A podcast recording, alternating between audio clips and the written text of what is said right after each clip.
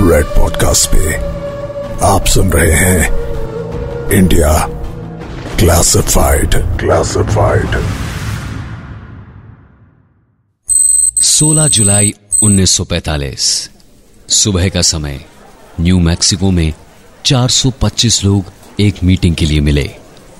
इन लोगों में United States के साइंटिस्ट और हाई रैंक मिलिट्री ऑफिसर्स शामिल थे।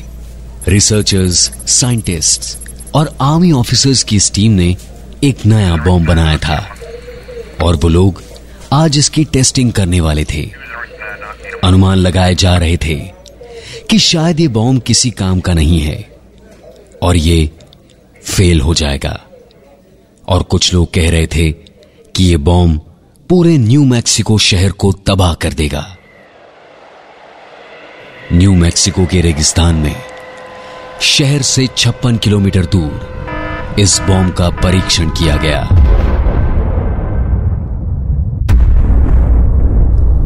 बॉम्ब से निकलती आग आसमान में 10 किलोमीटर की ऊंचाई तक उठ रही थी और धमाके की गूंज 160 किलोमीटर दूर तक सुनाई दी थी। इस बॉम्ब के क्रिएटर रॉबर्ट ओपनहाइमर भी ऐसा खतरनाक विस्फोट देखकर दंग रह गए। उस दिन हिस्ट्री बुक्स में लिखा गया एक नया रिकॉर्ड। 16 जुलाई 1945 शाम पाँच बजकर उनतीस मिनट पर दुनिया का पहला न्यूक्लियर बॉम्ब एक्सप्लोजन किया गया। नमस्कार, मैं हूँ सुदर्शन और आप सुन रहे हैं रेड पॉडकास्ट पर इंडिया क्लासिफाइड जैसा कि आपने सुना, न्यूक्लियर एक्सप्लोजन की खबर ने दुनिया भर की मीडिया, पॉलिटिशियंस और सोल्जर्स को हिलाकर रख दिया था। पूरी दुनिया में ये खबर फैल गई थी कि इंसानों ने वो हथियार बना लिया है, जिससे पूरी इंसानियत का खात्मा किया जा सकता है। लेकिन मैं अगर आपसे कहूँ कि उस दिन जो हिस्ट्री में लिखा गया, वो सच नहीं था। पहला न्यूक्लियर वेपन यूएस में नहीं, भारत ने बना था। 1945 से हज़ारों साल पहले, पहला न्यूक्लियर वेपन प्राचीन भारत में बना था। और सिर्फ़ बना ही नहीं, बल्कि इस्तेमाल भी हुआ था। जिस ज्योग्राफिकल लैंड को आज हम पाकिस्तान और अफ़गानिस्तान के नाम से जानते हैं, प्राचीन युग में इन एरियाज़ को पांचाल, गांधार, मद्र, कुरु और कंबोज की स्थली कहा जाता था। सिंधु, यानी आज की इंडस रिवर और सरस्वती नदी के बीच सिंधु घाटी की सभ्यता और मोहनजोदारो के शहर बसे थे। 1922 में आर डी बैनर्जी ने सन जोहन मार्शल की देखरेख में मोहनजोदाड़ो के खंडरों की डिस्कवरी की। मोहनजोदाड़ो हड़प्पन सिविलाइजेशन का हिस्सा है। ये वो सिविलाइजेशन है जिससे कि भारत की सभ्यता का सबसे नजदीकी रिश्ता है। बैनर्जी की रिसर्च में उन्होंने पाया कि इस 2500 बीसी के शहर में एडवांस ड्रेनेज सिस्टम हर घर में टॉयलेट्स और वेल प्लान सिटी जैसी कैरेक्टरिस्टिक्स थी। लेकिन टेक्नोलॉजिकल लिमिटेशंस, रिसोर्सेस की कमी पॉलिटिकल बदलाव और इंडिया पाकिस्तान बनने के बाद मोहन जोदाड़ो की रिसर्च आगे नहीं बढ़ पाई। मगर फिर प्रोफेसर डेविड डेविनपोर्ट और आर्कियोलॉजिस्ट की एक टीम ने इस एरिया में सालों तक रिसर्च की। 1977 में कई चौंका देने वाली फाइंडिंग्स सामने आई। डेवनपोर्ट ने बताया कि उन्होंने अपनी रिसर्च के दौरान मोहन जोदाड़ो में एक 45 मीटर का एरिया देखा था।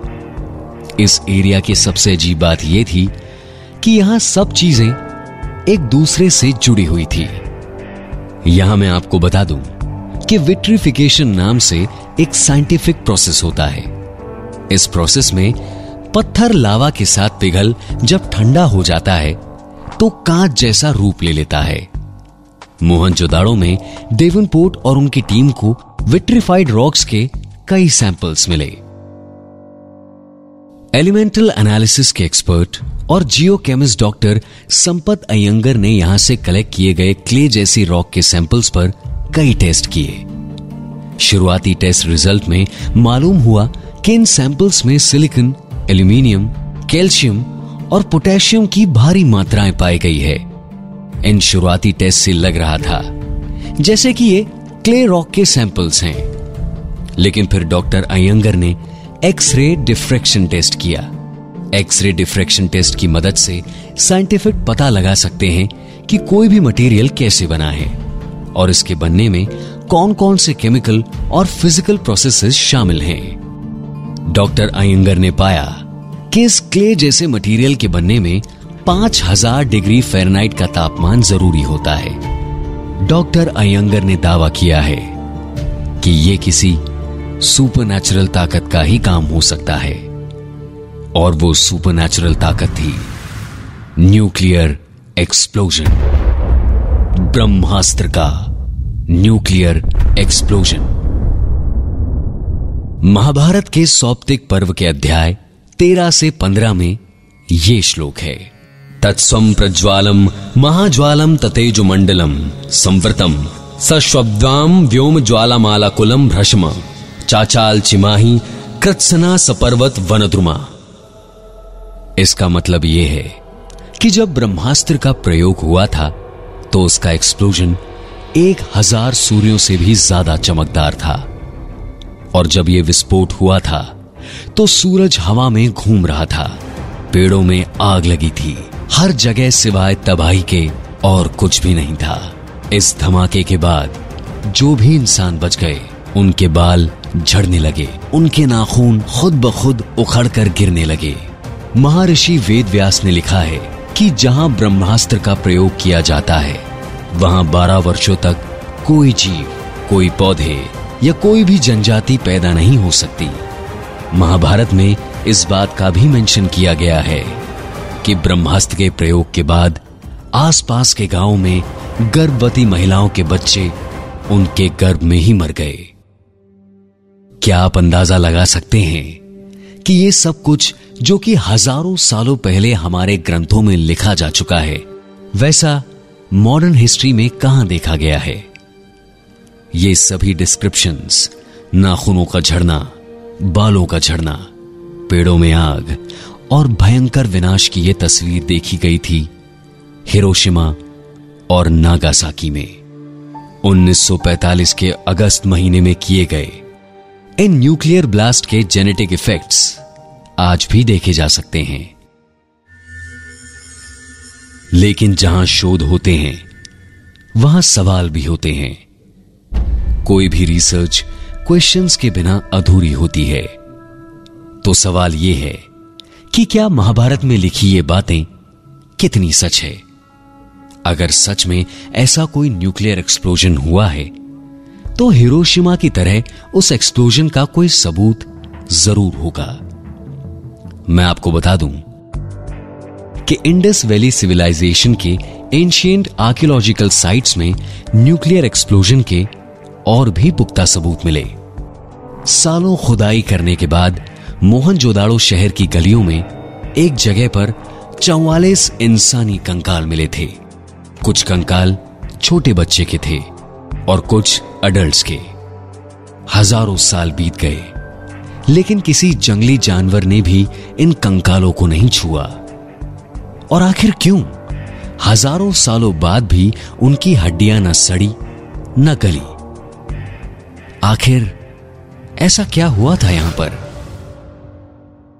कहा जाता है कि टेस्ट रिपोर्ट्स में मालूम हुआ कि इन कंकालों में से कुछ की हड्डियाँ रेडियो एक्टिव थी, यानी न्यूक्लियर एक्सप्लोजन का पक्का प्रमाण। राजस्थान में भी रेडियो एक्टिव डस्ट मिली थी।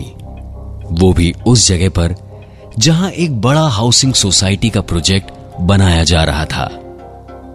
इन खबरों के चलते हाउसिंग प्रोजेक्ट्स को रोककर वहाँ डीआरडीओ ने drone mounted radioactive centre शुरू कर दिया। फादर ऑफ़ न्यूक्लियर बॉम्ब्स कहे जाने वाले Robert Oppenheimer, Mahabharata, Gita ancient Hindu और वैदिक टेक्स्ट के स्कॉलर भी थे। उन्होंने कई बार अपने इंटरव्यूज़ में ब्रह्मास्त्र से जुड़ी बातों का ज़िक्र किया है। इतना ही नहीं, हमारे वैदिक टेक्स्ट में लाइट ईयर्स का वैल्यूएशन धरती से सूरज तक की दूरी और एटॉमिक थ्योरी का ज़िक्र कई बार हुआ है। साइंटिस्ट बताते हैं कि ये सारी जानकारी न्यूक्लियर बॉम्ब बनाने के लिए अहम है। ये सारी बातें इस बात की ओर इशारा करती है कि पहला न्यूक्लियर वेपन भारतीय सभ्यता में ही इस्तेमाल किया गया था। आज दुनिया में लगभग सबके पास न्यूक्लियर कैपेबिलिटीज हैं। न्यूक्लियर बॉम्ब, यानी परमाणु बॉम्ब। किसी भी आर्मी के लिए उसका सबसे घातक हमला परमाणु हमला होता है। हर देश ये ताकत हासिल करना चाहता था। और आज भी न्यूक्लियर बॉम्ब का ख्याल लोगों के होश उड़ा देता है।